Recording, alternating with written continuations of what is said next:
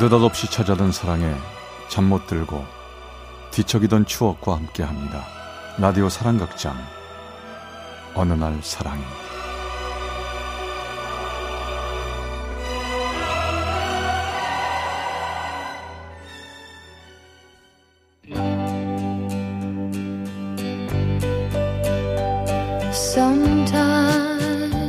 사랑의 체험수기 어느 날 사랑이 제430화 7동 503호.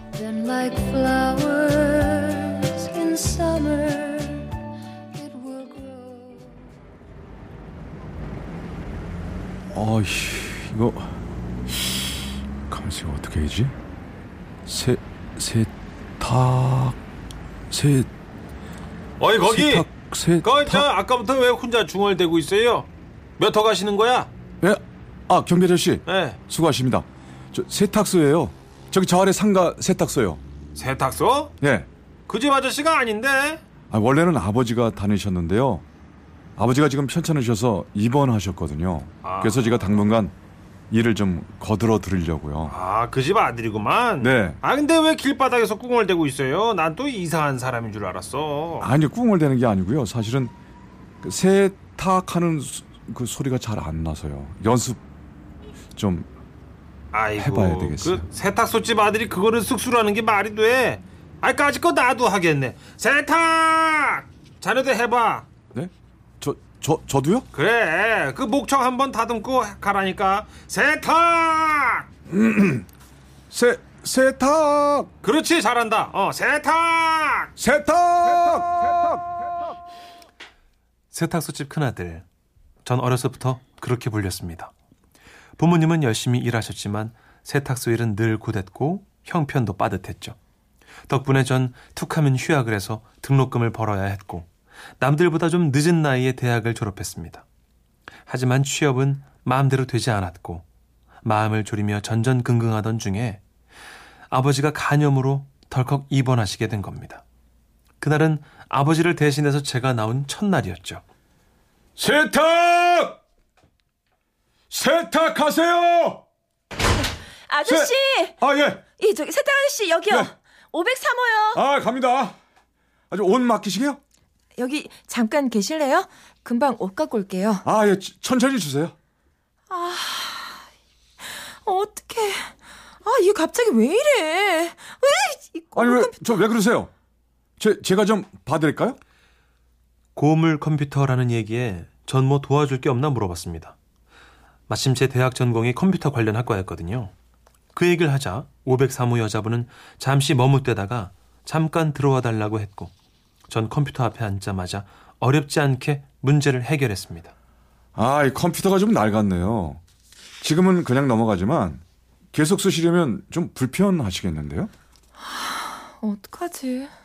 일 때문에 컴퓨터가 있어야 되는데. 요즘 컴퓨터 비싸죠?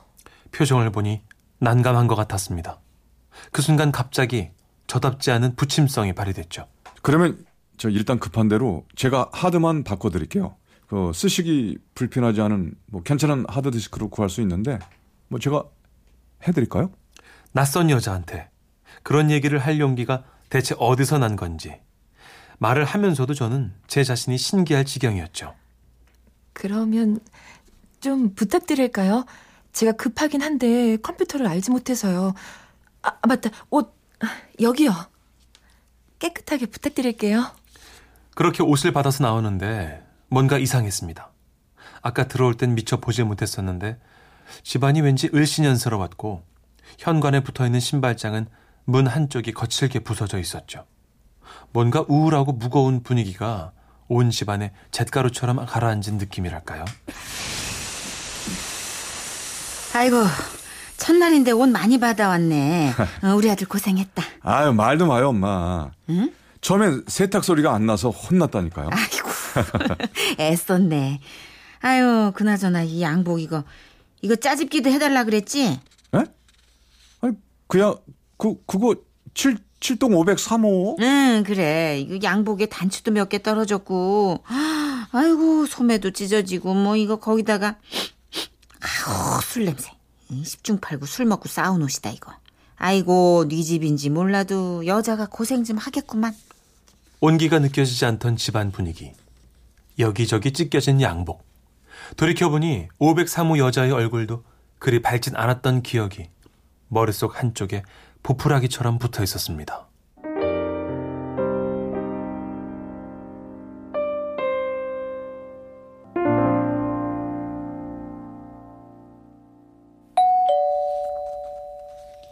누구? 세탁. 아니, 저 컴퓨터. 안녕하세요. 이거 드리고 갈까요? 아니면 제가 좀 해드릴까요? 예, 직접 해주실 수 있나요? 집에 컴퓨터 만질 줄 아는 사람이 없어요. 503호 여자와 약속한 그날, 저는 약속대로 하드디스크를 교체해줬죠. 저기, 이건 하드디스크 값이고요. 수고비는 어떻게 쳐드려야 될지. 아닙니다. 그건 신경 쓰지 마세요. 저기, 그럼 이거. 아니, 이거. 엄마랑 저랑 파김치를 담아서 팔거든요. 인터넷으로 주문을 받기 때문에 컴퓨터가 급한 거였어요. 드릴 건 없고 파김치 한번 드셔보세요. 맛이 괜찮다고들 해요. 고맙습니다. 뭐 이런 걸. 근데요. 막히신 양복 짜집기도 해야 될 것 같은데 할까요? 뭐 단추도 없고 소매 있는데도 막 찢어졌던 것 같은데. 맞다. 네, 그래 주세요. 양복 얘기에 금세 눈빛이 흐려진 503호 여자가 고개를 떨구는데 전 하마터면 왜 그러냐고 물을 뻔했습니다. 알지도 못하는 사람한테 내가 왜 자꾸 이러나 싶어 허겁지겁 말을 집어삼키고는 그 집을 나와 흘낏 그 집 현관문을 돌아보는데 기분이 이상했죠. 복도를 따라 똑같이 생긴 아파트 현관문들이 쭉 늘어서 있는데 왜 유독 503호 현관문은 차갑고 우울해 보일까요?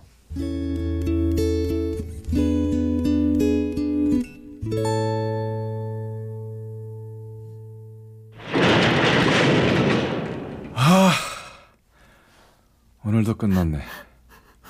칼칼한데 어디 가서 맥주나.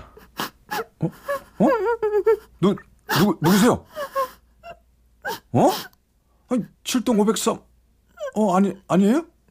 이거 보세요. 세탁소.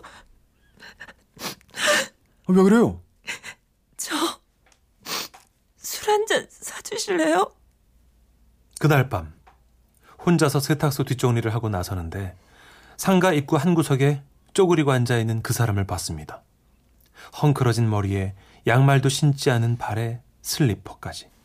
퉁퉁 부은 얼굴은 눈물 범벅이었죠.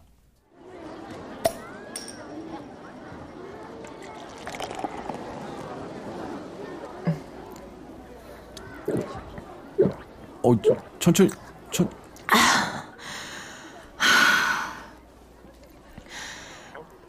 저 이상한 여자 같죠? 아니, 이상하다기보다는 좀 당황해서요. 거기 사람이 있을 줄 몰랐거든요. 아버지예요. 우리 아버지요. 지난번에 맡긴 너덜너덜한 양복 주인.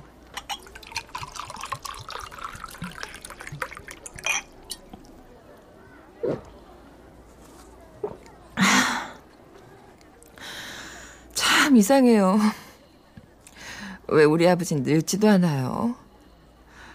어려서부터 엄마랑 저를 때리고 괴롭히는데 지금도 여전히 기운이 펄펄해서 또 한바탕 했어요. 남들은 아버지 늙고 기운 빠져서 짠하다는데 우리 아버진 기운도 안 빠지고 저렇게. 그리고 술을 너무 급하게 드세요. 천천히 드세요.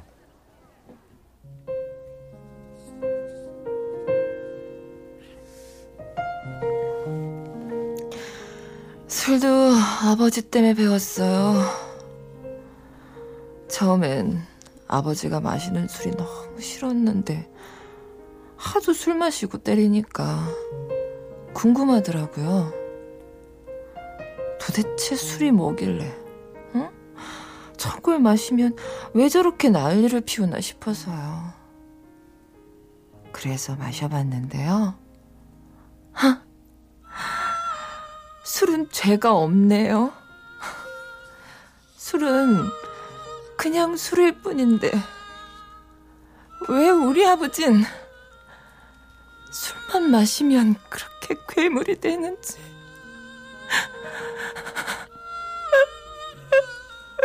그날 밤 503호 여자를 집에 데려다 주는데 마음이 좋지 않았습니다. 그 집에 다시 들어가도 되나 싶어서요.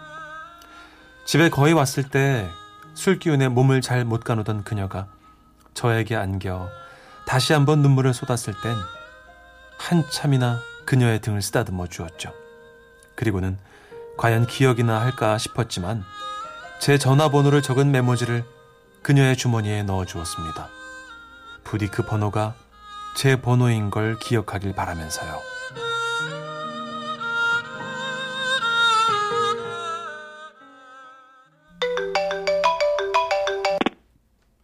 여보세요? 네. 503호. 그녀와 술을 마시고 난 며칠 후 전화가 왔습니다. 그녀였죠. 그날 실례가 많았어요. 근데 제가 그쪽 성함을 기억을 못하겠어요. 맞다. 성함을 기억 못하는 게 아니라요. 우리 아직 통성명 안 했습니다. 그냥 세탁소 503호 그랬는데 저 김성호입니다. 저 강수정이에요. 아무튼 그날 고맙고 죄송했어요.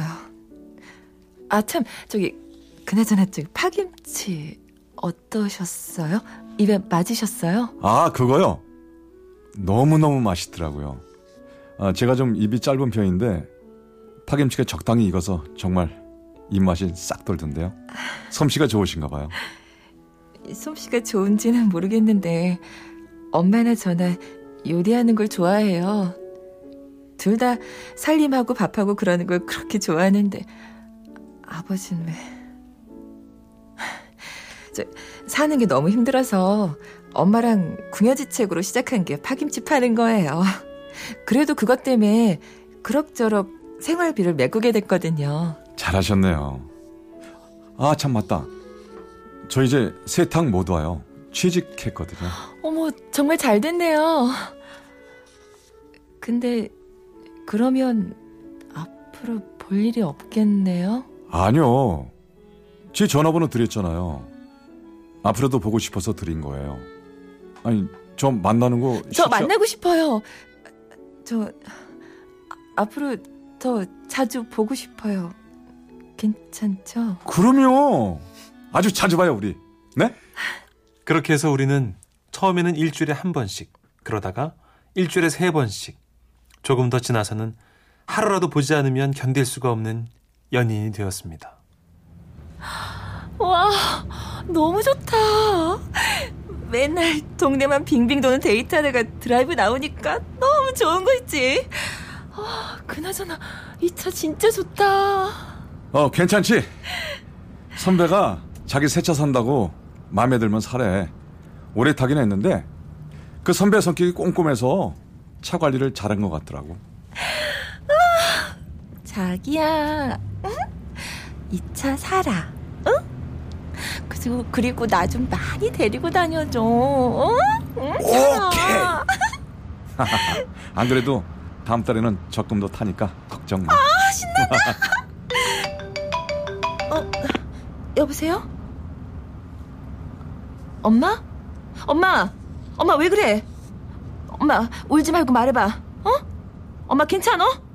내가 얼른 갈 테니까 방문 꼭 잠그고 있어. 절대 아버지한테 열어주면 안 돼. 알았지? 금방 갈게. 자기야, 나 집에 좀. 집으로 돌아가는 길 그녀는 한마디도 하지 않았습니다. 울지도 않고 그저 아랫입술을 꾹 깨물고 있을 뿐이었죠. 분노와 절망에 익숙한 사람의 표정, 시뻘겋게 달아오르는 기분을 누르고 감추는 게 습관이 된 사람의 표정. 마음이 아팠지만 제가 할 수 있는 게 뭔지 알 수가 없었죠.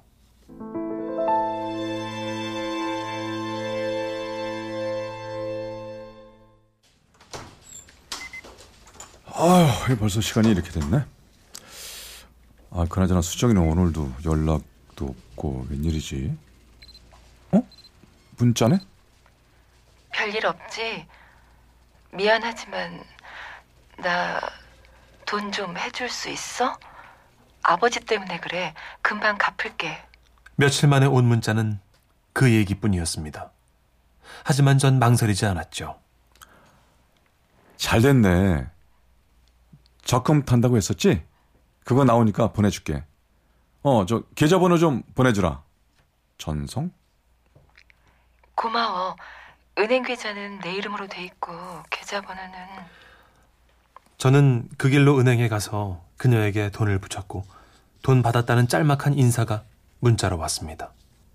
그리곤 그걸로 끝이었죠. 전화도 문자도 그녀도 흔적 없이 사라지고 말았죠. 어이! 그 집엔 웬일이야? 세탁비 받으러 왔어? 아, 안녕하세요. 저 503호 안 계신가 봐요? 아이고, 말도 마. 한 달 됐나? 그 집 아저씨가 술 먹고 와가지고 온 동네 떠나라고 그냥 술 먹고 행패 부리면서 아줌마를 패는데 아이고, 나는 무슨 일 나는 줄 알았다니까. 아, 참. 좀 있다가 그 집 딸내미가 와서 아줌마 데리고 나갔는데 그다음부터 통 안 보이고 아저씨도 뭐 술 먹고 또 며칠 시끄럽더니 요즘은 집에도 안 오나 봐. 어디서 뭐 술 먹고 사고 쳤겠지. 아니 그러면 아주머니랑 딸 소식은 못 들으셨고요? 그걸 내가 어떻게 알겠어. 아, 요 며칠 전에 그 딸이 혼자 낮에 오더니 짐 챙겨갖고 나가더라고. 보아하니 그 아저씨 등살에 엄마랑 어디로 도망간 거 아닌가 싶어. 네, 알겠습니다. 그럼 수고하세요. 그녀가 사라지고 난 다음에야 알 수 있었습니다. 그녀가 얼마나 외로웠는지. 아버지의 매질에서 엄마를 지키며 살아야 했던 그녀는 친구도 만들지 못했던 거죠. 아무도 누구도 그녀를 알지 못했습니다. 제가 유일한 탈출구였는데 이젠 누구에게 도움을 청할지 한숨만 나왔습니다. 그렇게 1년이 흘렀을까요? 다녀왔습니다. 아이고, 아들 어서 와. 피곤하지? 얼른 밥 차려줄게. 응? 엄마. 응? 이건 뭐예요? 아, 그 등기우편. 그 오늘 세탁소로 왔더라고. 너한테 보내는 걸 왜 세탁소로 보냈는지 모르겠어. 네 거 맞지? 그녀였습니다. 봉투를 뜯으니 짤막한 편지가 들어있었죠. 미안, 성호 씨. 엄마랑 난 지금 아주 먼 곳에 와 있어. 아버지가 못 찾을 곳으로. 예전에도 몇 번 엄마랑 도망친 적이 있었는데 번번이 실패했었거든. 그래서 이번엔 정말 멀리 와버렸어. 그래서 돈 빌렸던 거야. 열심히 모은 돈이라는 걸 아는데 그런 식으로 갖고 와버려서 미안해. 동봉한 건 우편환이야. 전액은 다 못 모았지만 일단은 돌려줘야 할 것 같아서 일부 먼저 보내. 하이, 바보같이 누가 돈 달랬어? 네가 왔어야지. 갑자기 떠나서 섭섭하겠지만 이게 최선인 것 같아. 내 불행을 성호 씨한테도 옮겨주고 싶지 않아. 앞으로는 나처럼 불행하지 않은 사람, 행복하고 밝은 여자 만나길 빌어. 정말 미안해. 그게 다였습니다. 그 후로도 몇 번 띄엄띄엄 우편안이 오긴 했지만 더 이상 편지조차 없었죠. 불행을 혼자 떠안고 가버린 그녀. 그 후에 전 결혼을 하고 아이를 낳고 정신없이 살다가 문득 깨닫곤 합니다. 이제 그녀의 얼굴도 조금씩 잊혀져 간다는 걸요. 그런 생각이 들 때면 왠지 조금 쓸쓸해지곤 하네요.